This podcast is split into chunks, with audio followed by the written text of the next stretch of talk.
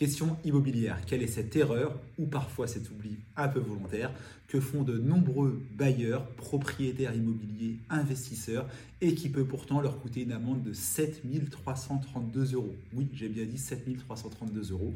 On parle bien évidemment de location et c'est lié aux aides du locataire. Je vous laisse quelques secondes, pourquoi pas, pour réagir en commentaire et je vous donne la réponse.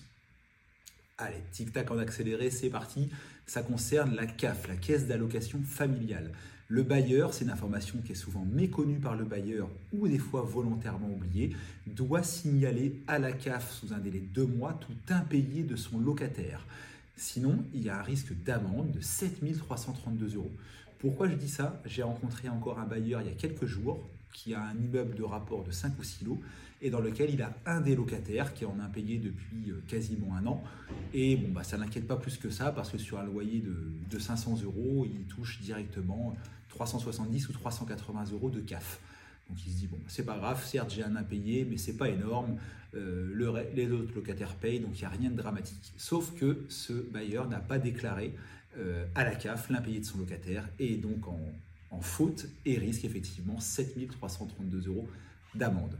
Donc soyez bien prudent par rapport à ça. Vous avez un délai de deux mois pour déclarer à la CAF tout impayé au-delà de deux mois, c'est-à-dire que le locataire qui vous doit plus de deux mois de loyer plein, si c'est lui qui touche en direct la CAF, ou deux mois de, complément de loyer si c'est vous qui touchez la CAF, en tout cas à partir de deux mois d'impayé du locataire, vous devez sous deux mois déclarer maximum à la CAF cet impayé qui va tenter un plan d'appurement et ainsi de suite. Mais en tout cas, si vous ne le faites pas, c'est plus le locataire qui est en défaut, mais c'est vous en tant que bailleur.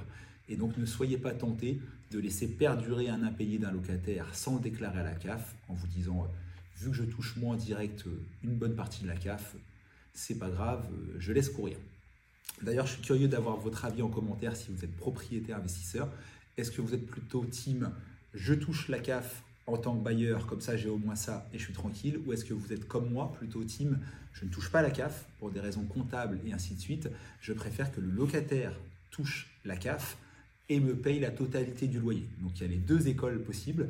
Dans un cas, on se croit du coup en sécurité parce qu'on touche une partie de la CAF, mais on doit en fait déclarer l'impayé au bout de deux mois.